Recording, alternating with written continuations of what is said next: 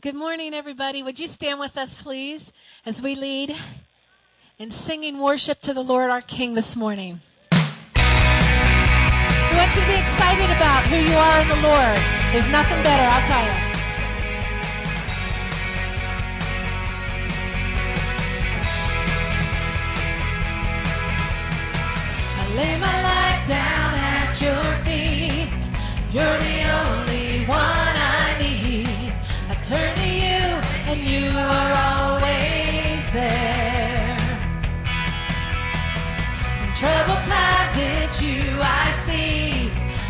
You first, that's all I need. I humble all I am, all to you. One way, Jesus, you're the only one that I could live for. One way, Jesus, you're the only one that I could live for.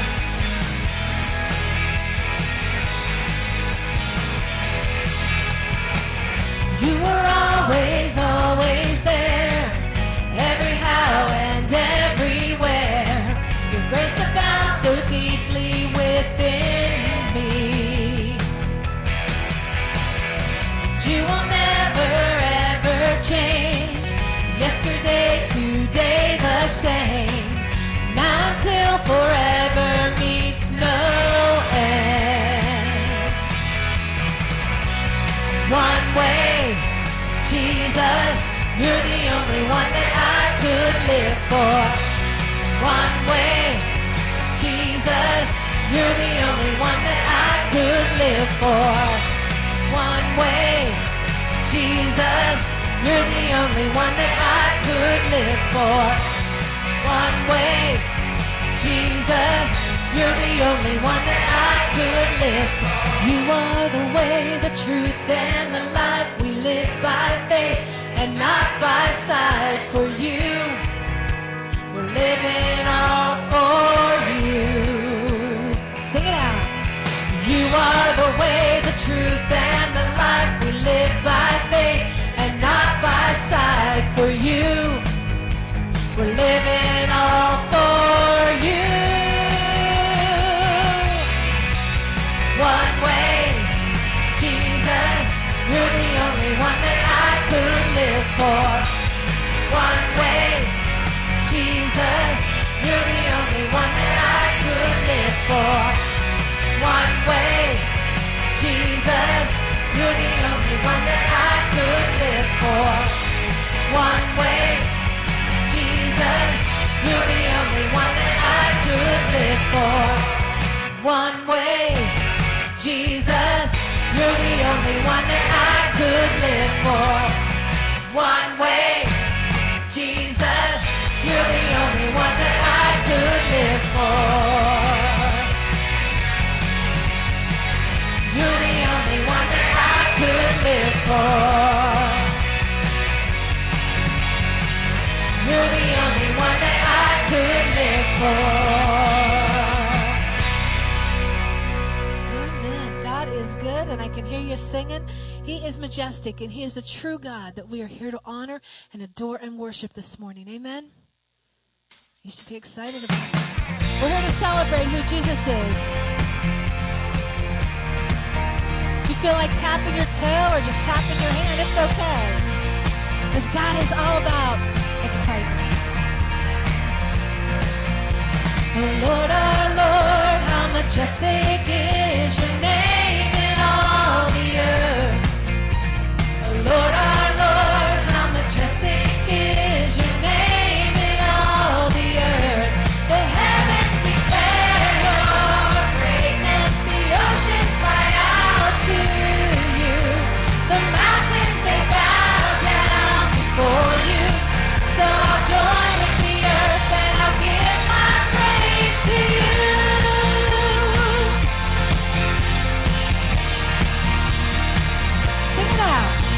Oh Lord,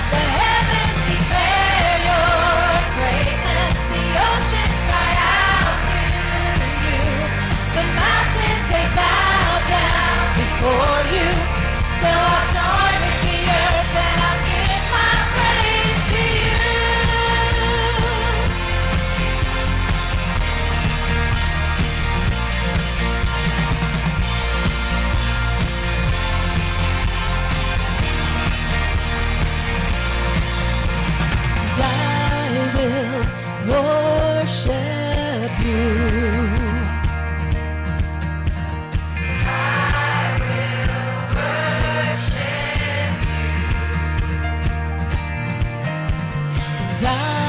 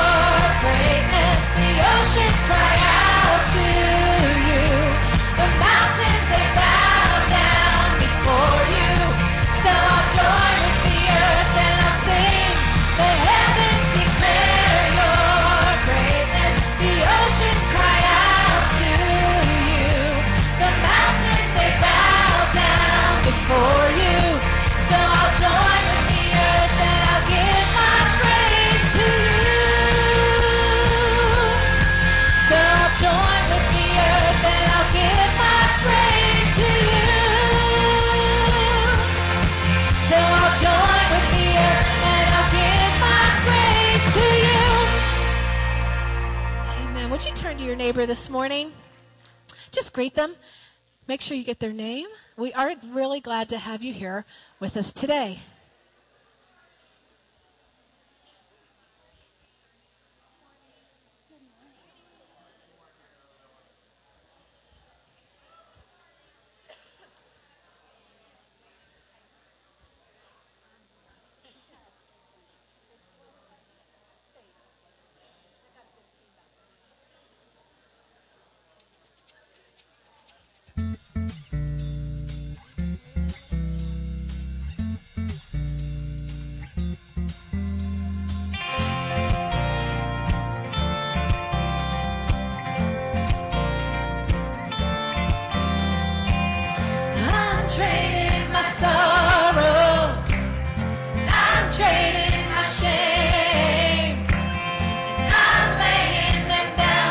the joy.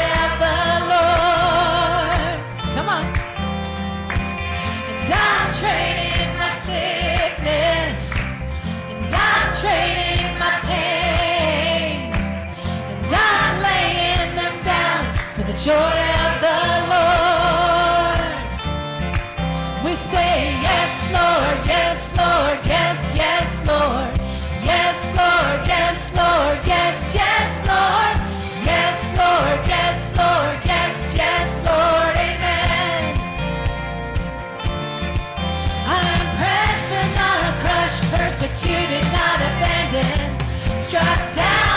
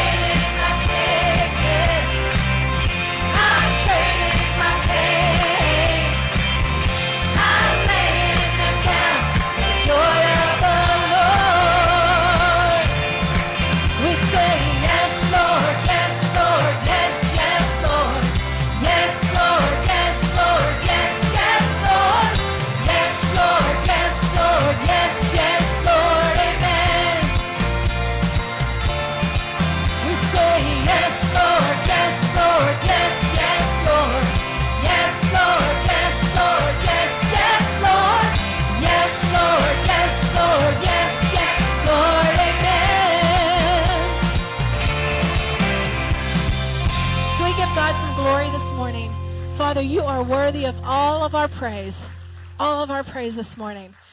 You know, as Ken's coming up, I was just thinking as we sang, you can have a seat, as, as we were singing, Yes, Lord, yes, Lord, yes, Lord.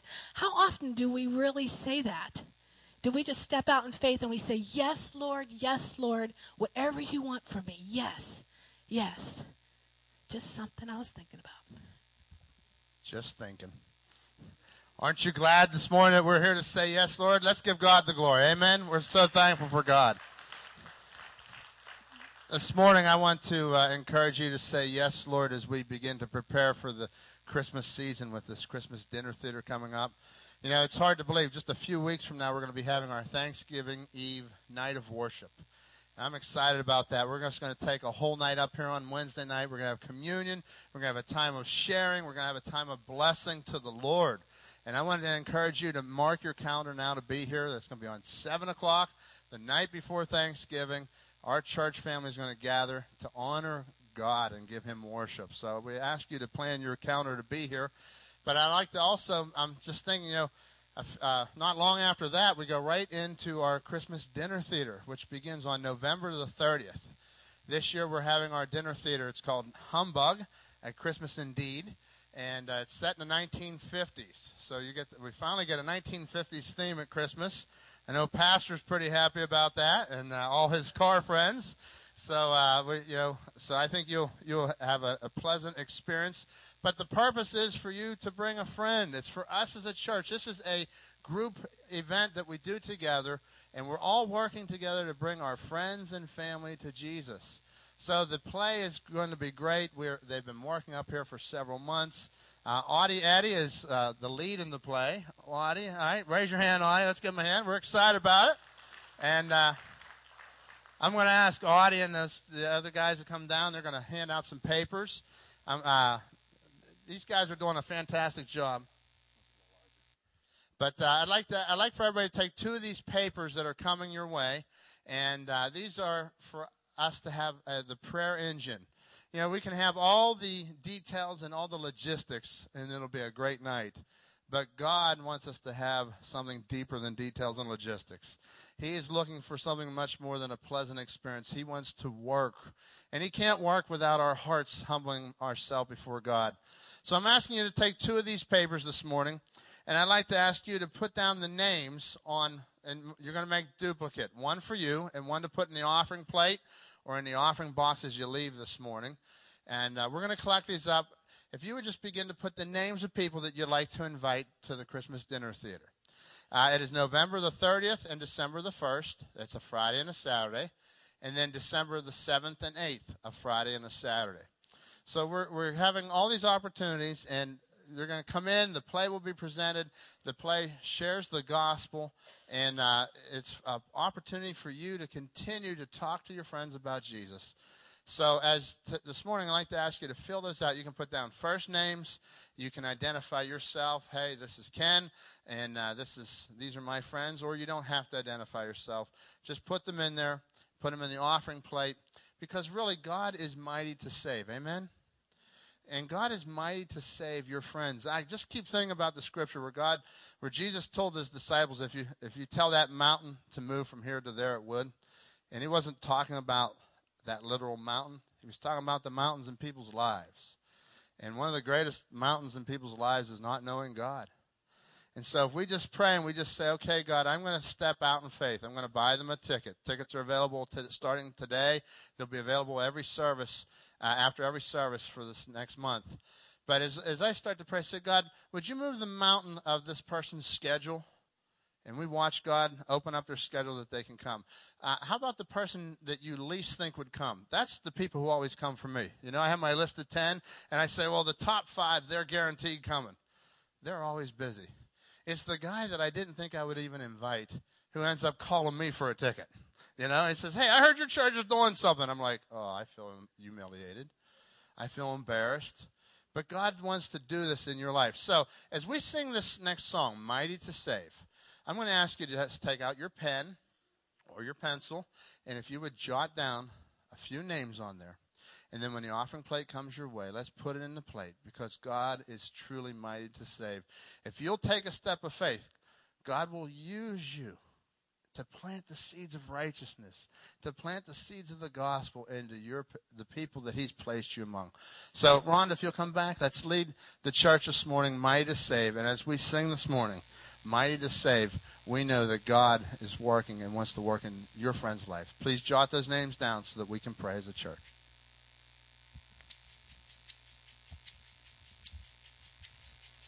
Let's sing this as a prayer this morning. Many of you know this song. Let's sing over, let's sing over those names this morning that we would just, like Ken said, God, you are mighty to save our friends that are on this list. only He can do it. He has the power.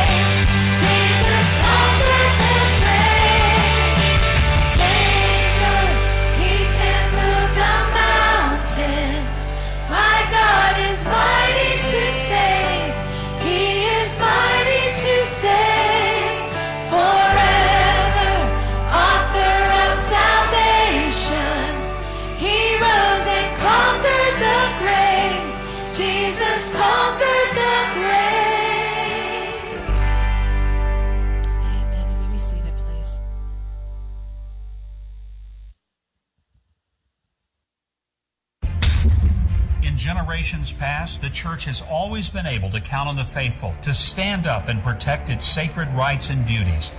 This generation of Christians must do the same.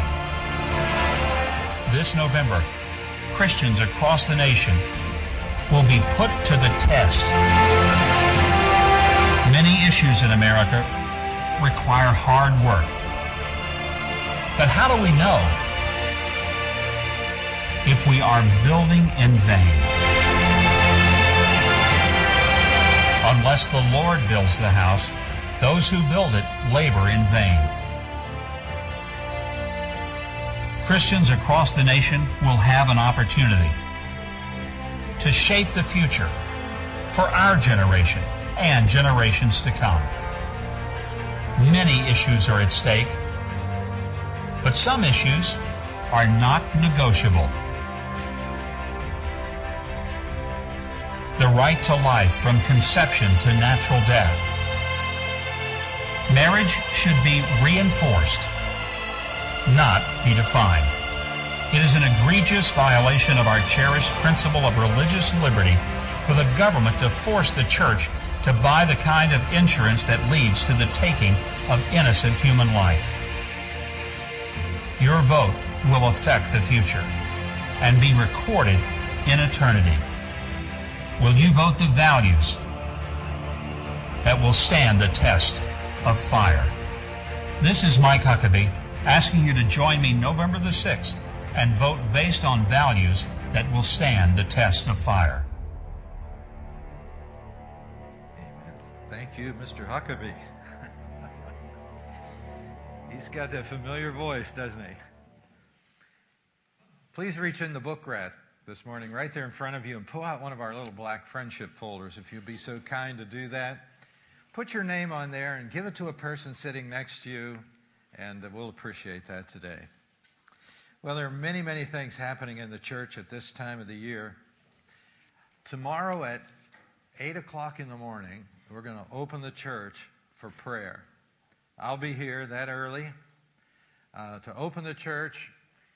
You come up throughout the day. Just pop in. We'll have the, the auditorium be available here. You can sit down. You can come and kneel at the altar. We're praying for America and this election that God will intervene in our country and place America in a place of blessing. So uh, there's a form right there in your Sunday Courier. Uh, you can chalk off any date or any time that you'd like to come and pray. Uh, 9 o'clock tomorrow, we're closing the church down. You can pray, of course, throughout the night, in the morning, the early hours. Tuesday, uh, election day. I'll be here 8 o'clock in the morning, open the church. We're going to pray all the way through to the victory. At, uh, well, 11 p.m., let's put it that way. The victory comes later than that. We'll be having fun at home, okay? So uh, you, you choose a time, put the check mark there, and uh, leave this form behind when you, when you leave the service today, and uh, we'll appreciate that. Inside your courier is um, our first announcement, actually, actually, it's the second announcement of our birthday gift to Jesus offering. Uh, this is our highest goal that we've ever had. It's going to take our greatest effort, our greatest prayer. We're, we're, we want to do this Christmas something really big for our missionaries. And this is big. Uh, you go down through this list, and some of the projects are local, and some of them are a long way, a long distance away. But if you pray about your part, what God will have you do this Christmas to make this goal a reality, God will bless you greatly. And put Jesus at the top of your Christmas list. Uh, just make him number one, and uh, we'll reach the goal. Start praying the list. Take this list home, put it in your most favorite place on the front of your refrigerator. And uh, every time you go there, you'll see this hanging there. Pray down this list every day that God will provide the need for these missionaries. Okay? Uh, Ken mentioned our Thanksgiving Eve service. It's always a great time. Uh, you know, churches like ours are scattered all over the place. We have our Saturday night service. We have our first service on Sunday, and now the second service. This gives us a chance to get everybody back together, bring the kids, and just have a just have like a unity meeting on that Thanksgiving evening. So circle that on your calendar. Let's stand together, please, as our ushers come. We'll receive our morning offering together at this time. We thank you for being so faithful to the church, giving each week. We appreciate it a lot. It helps move the ministry forward. Dear Lord, we thank you most of all because you provide the jobs, a means of income, a way that we can support our family. And now we've come together as a church to support the church. We pray that as we receive the gifts of your people today, that they will truly reflect our love for you. In Jesus' name we pray. Amen. You may be seated.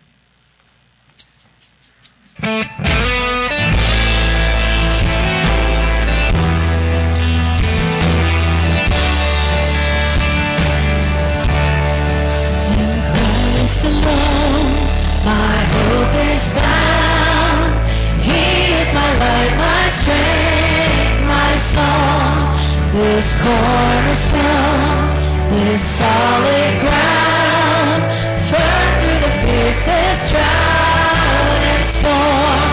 What heights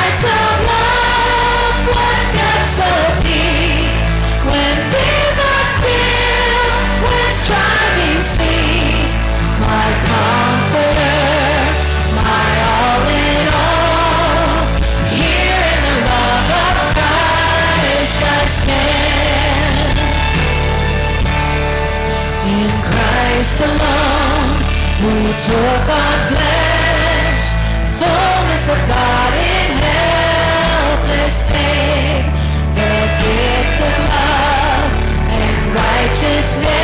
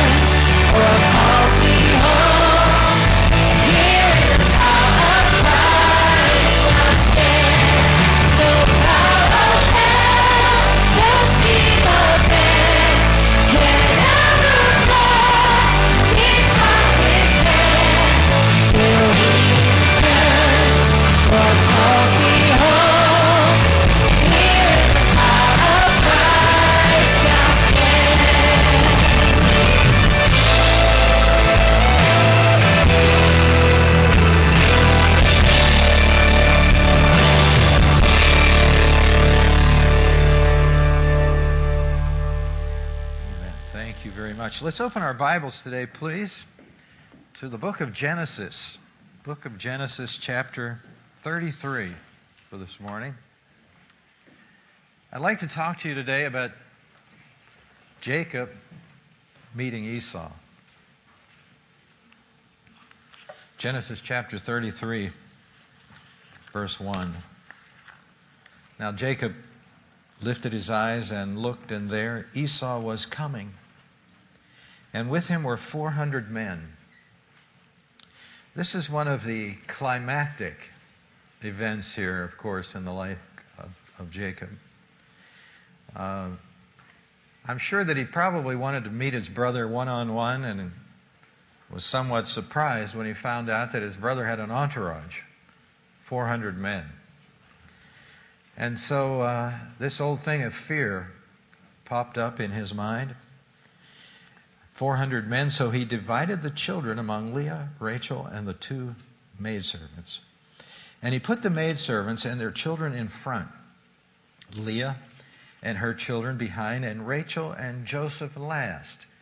He kind of organized uh, this uh, reception on his part uh, and put the ones that he loved the most at the back of the group.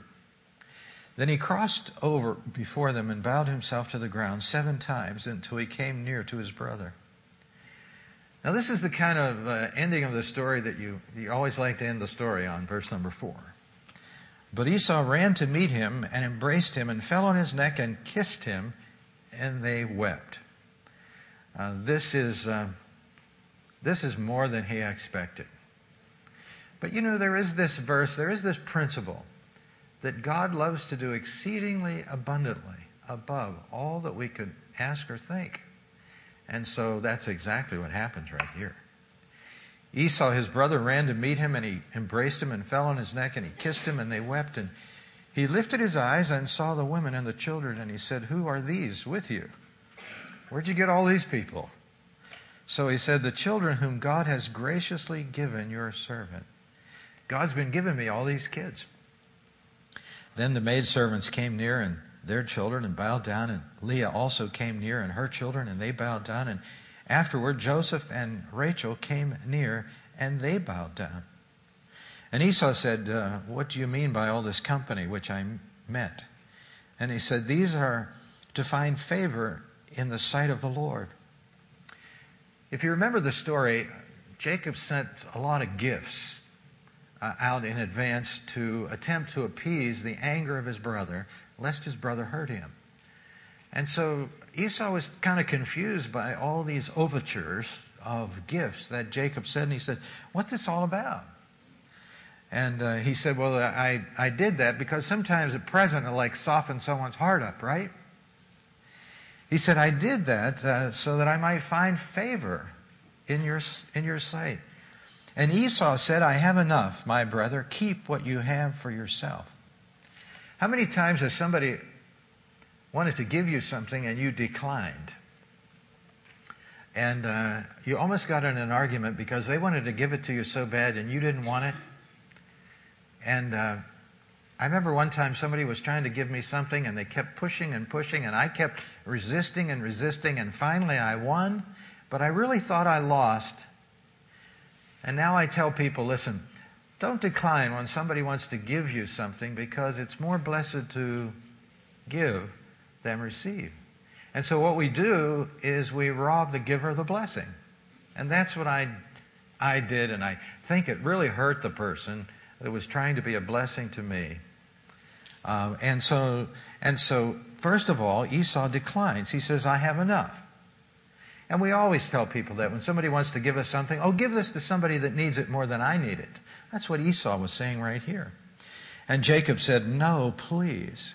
If I have now found favor in your sight, then receive my present from my hand, inasmuch as I have seen your face as though I had seen the face of God. What he's saying right here is this is one of the happiest days of my life. My reunification with you, my estranged brother. Your face is like the face of God to me. I've seen the face of God. And you were pleased with me. Take my take now my blessing that is brought to you because God has dealt graciously with me and because I have enough. Esau says, I have enough. Jacob says, I have enough. They're going back and forth. So he urged him and he took it. Well, I'd like to continue the story today of uh, Jacob meeting Esau. When you read the Bible, you find out they're twins. You know, twins are special, they really are. Uh, Esau's on the left over here, Jacob's on the right. And he came and he got he was there. He got they got him for free whenever he arrived. Uh, but these kids, uh, they had parents that each parent favored the other. Uh, the father favored uh, Esau, the mother favored Jacob. And do you know how the story goes? Mother and Jacob conspired against his dad Isaac to steal Esau's birthright. The birthright was a double portion of the inheritance. Now, this is something worth having. These people had some money. It was a double portion of the inheritance, and it was a time to be the leader of the family. And you remember how that all worked out. Um, Isaac thought he was dying, he was, he was blind, and he thought it was time that he issue the, um, the blessing. Um, and uh, Jacob had already taken his birthright. Um, remember, he, when he came back, he sold it for just uh, some stew. And now he proposed, he and his mother proposed that they would take the birthright as well. And so Esau went out in the woods to go hunting, to find something good for his dad before his dad pronounced the, the blessing upon him. And his mother and Jacob conspired and said, Now you go and put these clothes on of Esau's, and I'll make the stew that he needs, and you go in and you tell your dad that you're Esau, and you'll get the blessing. And so that's exactly what he did. His dad couldn't uh, see, but he could still smell, and he could taste, and he could hear. And so it smelled like Esau, and the, and the porridge tasted like it's what Esau makes but uh, the voice was giving Jacob away. And he finally said, Are you really, are you really Esau? And he said, I am. And so he blessed him.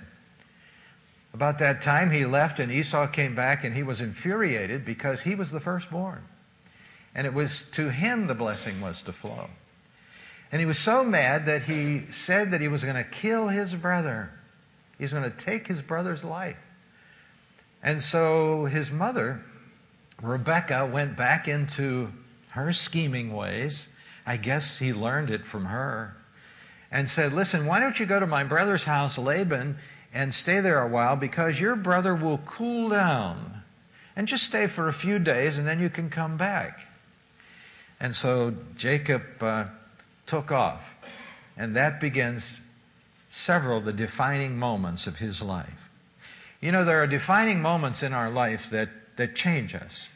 Some of you in this auditorium this morning can look back to a certain place in your life and say, Boy, my life turned around right there. Or something big happened there. A defining moment. Well, when Jacob was running away from his brother, he had in his hand uh, the, the blessing, the birthright. He got what he wanted, but lost what he needed. And oftentimes in life we do that. We get what we want because we're good at working the angles. But he lost what he needed. And what did he need? He really needed his brother's love and his mother's presence. She was the love of his life. And now, these few days that he was going to go away and escape from his brother's anger turned into 20 years. 20 years. He had what he wanted, but he lost what he needed. Well, Jacob had a defining moment in Genesis chapter 28, remember that was the story. He was on his way to Laban's house and he laid and he went to sleep and he used a rock for his pillow. Now, I don't suggest you do that. Maybe just kind of propped himself up against it.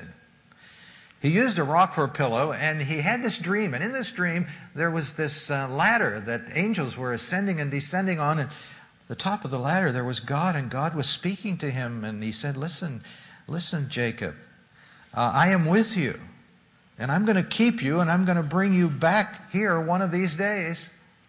That was so comforting to him because that night he was afraid. And he was running away, and he didn't know.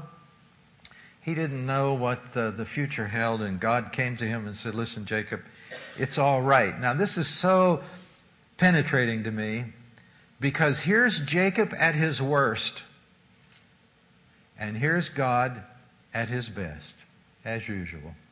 As usual. Jacob is at his worst. God is at his best. He said, Listen, Jacob, uh, I'm, I'm going to keep you. I'm going to bring you back. That had an impact on his life and really carried him for a long time. And then remember, another defining moment was the wrestling match in chapter 32 that he had with the Lord.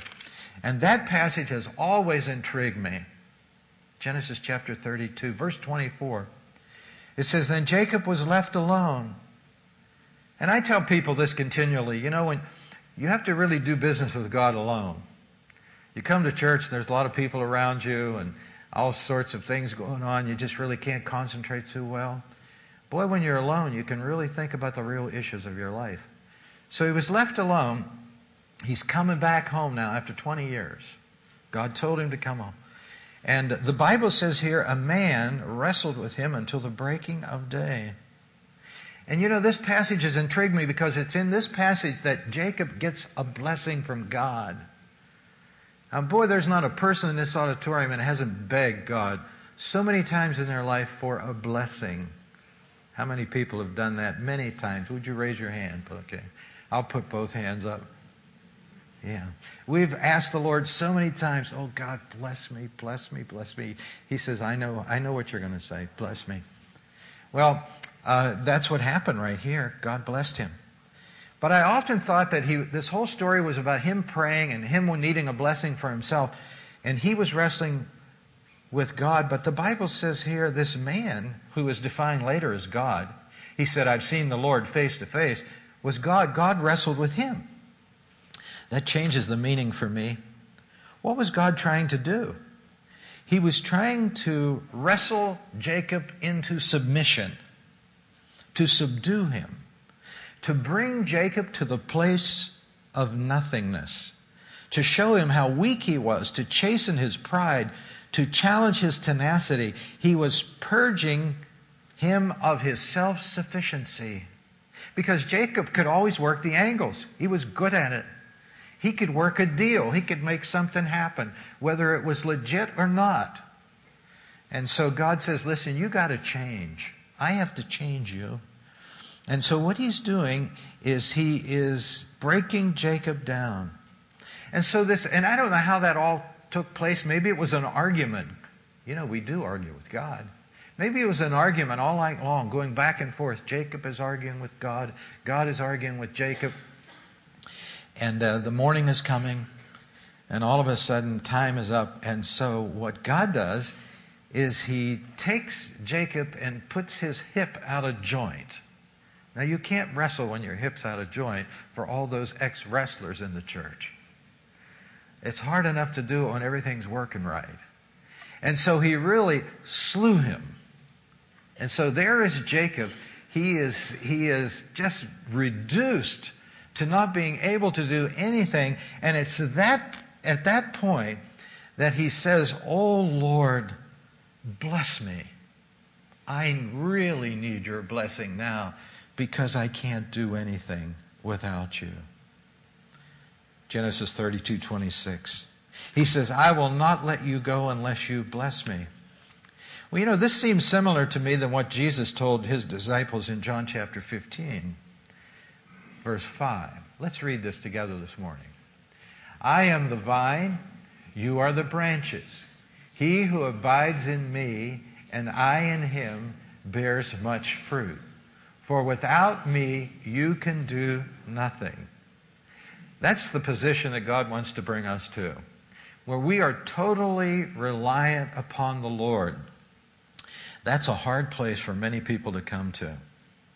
I find that it's interesting that in these two life changing events that Jacob has, first of all, the ladder and then the wrestling match, there is a common denominator. And the common denominator is fear. He was running away uh, from his brother's anger. Now he's coming back and he's still afraid of his brother. You know, fear is a God given emotion. It really is. It prompts us to do some pretty good things. It causes us to run away from danger. It causes you and me not to drive through a certain area of town at 3 o'clock in the morning. That's good sense. It's good to be fearful of that. Uh, well, it also enables us to make some life changing decisions when we're afraid. And I think today, if you would, uh, if we could share in an intimate way, you would probably tell me, you know, it was at this fearful time in my life that I really made a commitment to God and my life really changed. Well, the Bible says here that Jacob prevailed in this situation. God wrestled him down, took away his self sufficiency from him, and then he reached out and he said, Lord, I need you so much. 2 Corinthians 12 9 is a parallel passage. Let's read this this morning. And he said to me, My grace is sufficient for you, for my strength is made perfect in weakness. Therefore, most gladly, I will rather boast in my infirmities that the power of Christ may rest upon me. I like that last line because that's what God wants for you and me. He wants His power to be on your life and my life. You know, oftentimes in the church we look around and we say, boy, it's great if God's power would be on their life because I don't think God wants that for me. I think God wants that for all of us. All of us have our little world that we live in, and it's big to God. And God wants the power of Christ to remain on you, but look what it says. In our infirmities, when we become weak, that's when we become strong. And so, what God was trying to do to Jacob here is to make him strong. He thought he was strong, he was cool, he was a manipulator, he was a trickster. God says that's not going to work anymore. You have to change. And so then we come to this dreaded moment in Genesis chapter 33. This moment that he had worried about for 20 years. What if I ever meet up with my brother who hates me? He's threatened to kill me. What will happen? After this great spiritual experience at Peniel, you would think that uh, Jacob would be a flawless follower of God. You know, if you saw God face to face, wouldn't you expect then to be a flawless follower of God? I think I would. It's like, oh, yeah, last night I talked to God. I saw him face to face. You would think that that would really change a person. But there is this, this thing that we all wrestle with, and that's our human nature. It's a strange thing. No matter how converted we are, we still have this great enemy inside of us. Let me give you a few illustrations of this in the Bible. Abraham, remember, went on this tremendous journey to be the founder of the nation of Israel by faith. He didn't know where he was going, he just headed out and God led him. But when he got there, he was tempted to go into Egypt and he broke under the temptation and went down there. He went that long journey, but then he failed. There was Elijah. Man, I, we've just been reading about the Elijah in the Bible. He displayed great courage whenever he took on the prophets of Baal uh, at Mount Carmel and he beat them. But then later he ran away from Jezebel. He wasn't afraid of all those prophets, but he sure was afraid of her. There was David. Uh, David met Goliath. Remember, I love that story. But later he ran away from Saul. And then there was the inner circle of Jesus Peter, James, and John. And in Matthew chapter 17, they went up into the Mount of Transfiguration, and Peter made this tremendous statement. He said, It's good for us to be here. Now, that's an understatement, isn't it? He said, It's good for us to be here. And so they went down, after they had that glorious experience with Christ on that mountain, they went down. And uh, the next day, when a father brought a son to him, they could not heal him. And Jesus said to them, It's because of your unbelief. And so here they had this mountaintop experience. And uh, they came down and they were, boy, I'll tell you, they reverted back to their old ways. Um, it was, uh, and here we find a similar situation. Jacob.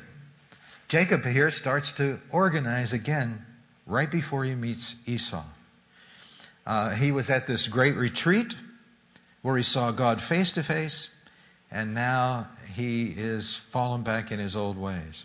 He puts Rachel and Joseph last, just in case some fireworks break out. And so he thought, I'm going to organize my way out of this. And you know, it, we grow weary trying to organize our way out of things, don't we? you know, I'll figure this one out. Maybe I can get a new plan. Do you have another plan I can use? So he's trying to organize his way out of this. And here we are today. So, okay, we have Abraham, we have David, we have all these biblical characters. What about us? You know, we've had our share of mountaintop experiences as a Christian, haven't we? In fact, one of our local Bible conferences every year is called Mountaintop right over here in West Virginia. I've had so many of them in my life. I, I'd go to those things and I'd feel so close to God, and I'd come home and I'd say, Oh man, things are going to be different now. How many people have been there? Would you raise your hand? Yeah, yeah. You go on a mission trip too. You, you come home and you say, Man, I'm radically changed now. You know, things will never be the same. Well, we've all made so many meaningful resolutions. Uh, we've had our retreats, and sometimes even in church. Uh, when we're moved emotionally and intellectually to make a defining decision, and we walk out of church and we say, Okay, I got it now. I got it. We've had an experience with Christ. Well, you know, when Jacob had this experience, in, in God changed his name. God changed his name from Jacob to Israel. Jacob means deceiver, and Israel means God's fighter. How about that? Boy, that sounds so familiar. That's like conversion, isn't it? From where we used to be to where God wants us to be. A deceiver, a manipulator, to God's fighter. Well, uh, Jacob wasn't living up to his new name, and sometimes we don't do that either. I just want to share a couple new names that God's given to you and me that we need to live up to. The first is saint. I know you read this many times in the Bible. I went to Wikipedia, and you can find almost anything there, and some of the stuff's pretty good.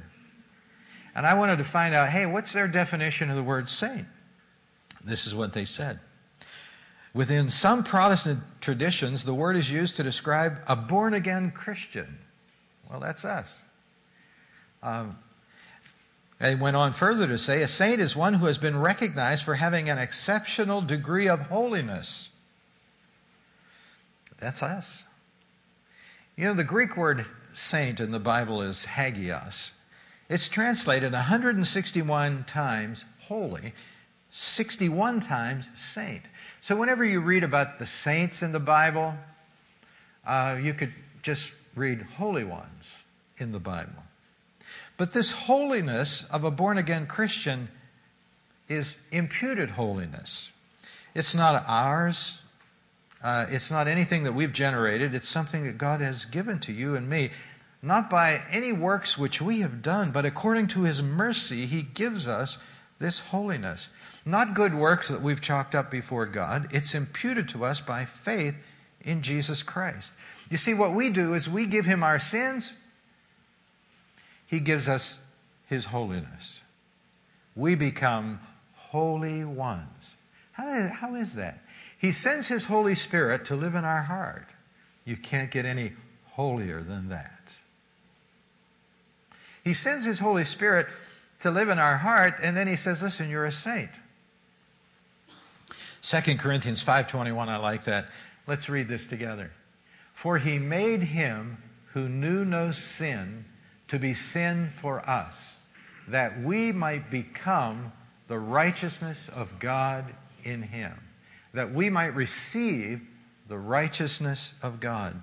So we give Christ our sins, He gives us His righteousness or holiness, and we become that person described in the Bible as a saint.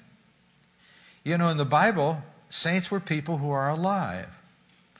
Uh, it sounds strange to our ears here in the north to say, listen, you're a saint and I'm a saint. But you know, if you go to certain areas of our country, they, it's not strange. They use those words uh, to describe who they are. That's their identity. They're holy ones. They have been made holy not by what they have done, but by what Christ has done for them. You know, here in our church, oftentimes we say, and all the Lord's people said, Amen. Amen. Well, in their churches, they say, all the Lord's saints said, Amen. Same thing. The Lord's people were saints. Now, Jacob didn't live, live up to his new name as well as he should. There's another name. How about the word son? Well, Galatians 4 4 through 6 says, But when the fullness of time has come, God sent forth his Son, born of a woman, born under the law, to redeem those who are under the law, that we might receive the adoption of sons. And because you are sons, God has sent forth the Spirit of his Son into your heart, crying, Abba, Father. We are God's kids. We are God's sons and his daughters. We are in the family of God. You know, we carry pictures around to show people about our kids, don't we? Hey, let me tell you the story of this kid. How do you like this kid? You know, I think God has uh, pictures of us too. And I think He's a whole lot more pleased with you than, he, than you think He is. Uh, because your sins have been washed away in the blood of Christ. That's why. And He looks at you as a holy one and we're in the family of God. Sometimes we start kicking ourselves and we say, hey, I'm not a very good Christian. I'm not doing very well. And, and what do we tell our kids when they, when they tell us that? Hey, come on. You got everything in the world going for you. We love you. Mother and dad loves you. And God says, hey, come on. You have everything in the world going for you. I love you. You're my family. You're my son or you're my daughter.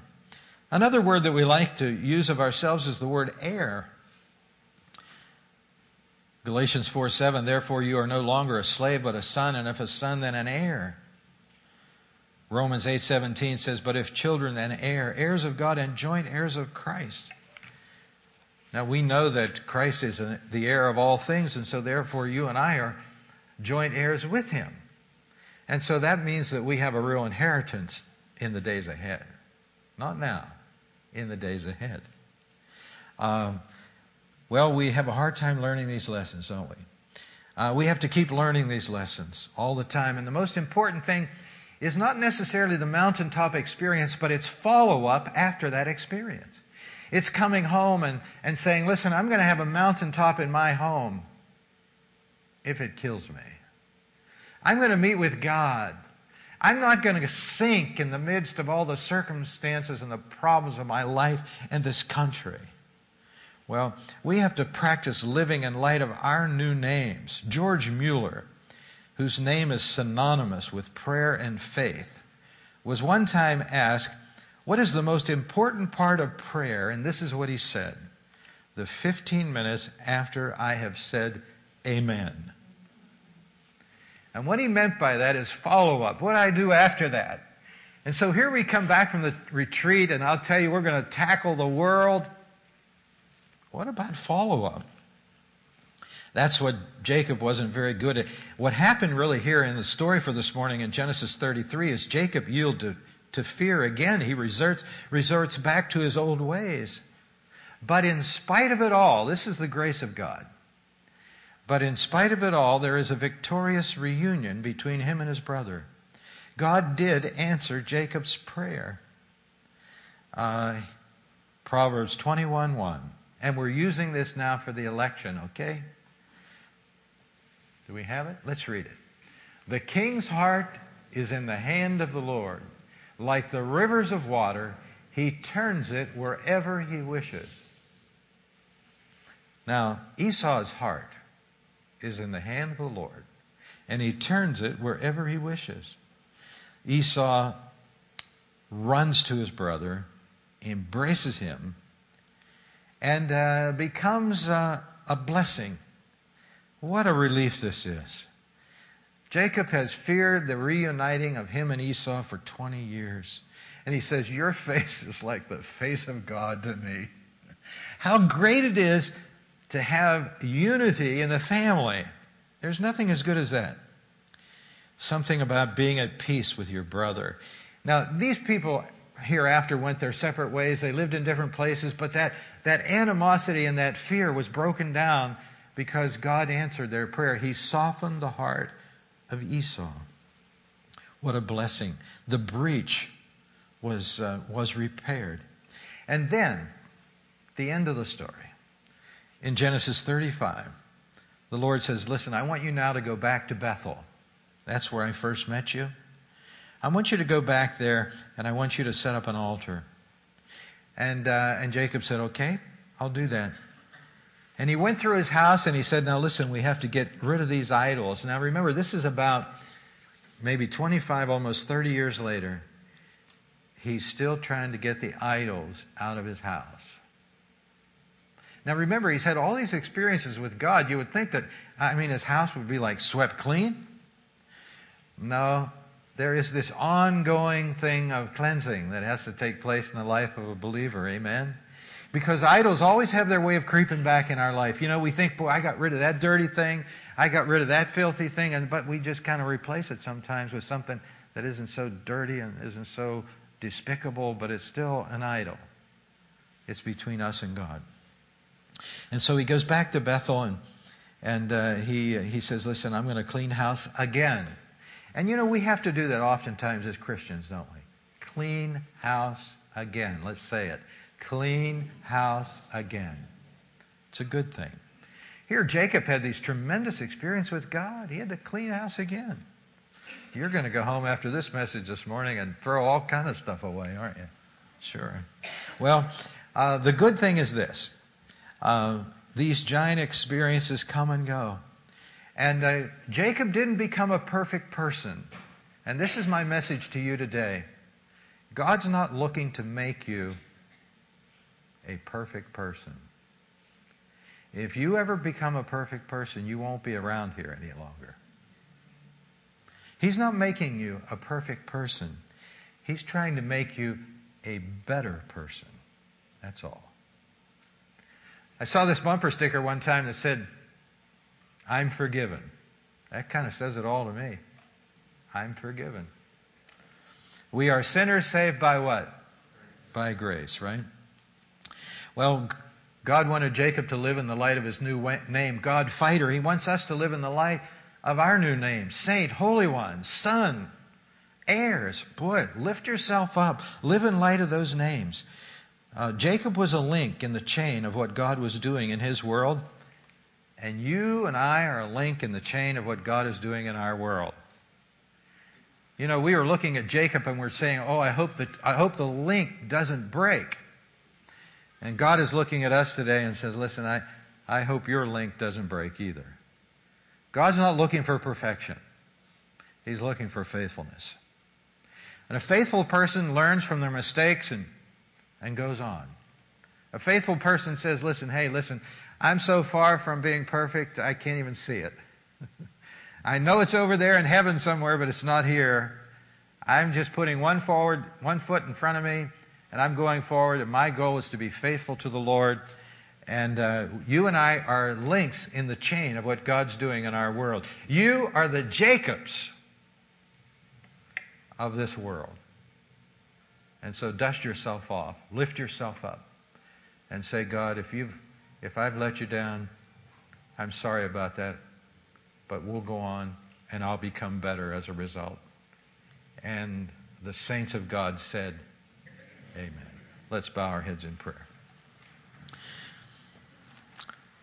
with our heads bowed and our eyes closed today, I wonder how many of us in, a, in this room today has, have been defeated by feeling so less than perfect. Well, I, I hope when you walk out into the parking lot today that you will feel you don't have to be that like that. You just have to be humble and uh, put aside your self sufficiency and rely upon the Lord. Learn from your mistakes. Be willing to say, I've failed. Be willing to say, I'm sorry to God. We'll go on. I'll be a better person. I want to be the, the link in the chain in my world, like Jacob was the link in the chain of God for his world. You are God's person for this time where you live, where you work. Let's dedicate ourselves to that proposition this morning.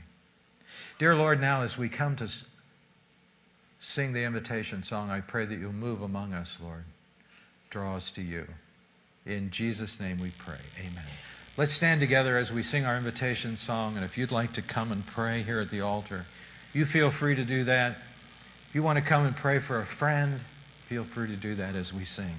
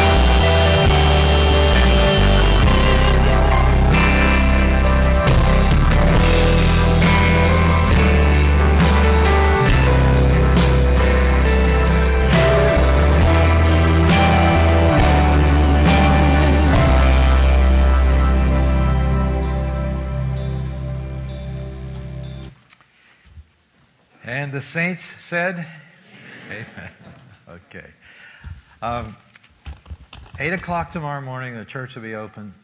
Let's make a statement, okay? If you're in the area, drop up here any time of the day. Just come in, sit in the auditorium. Uh, we'll have some heat in here, I guess. And let's pray for America. We have the prayer list here. I, I was just thinking, wouldn't it be great if the history, when the history books are written, that it would set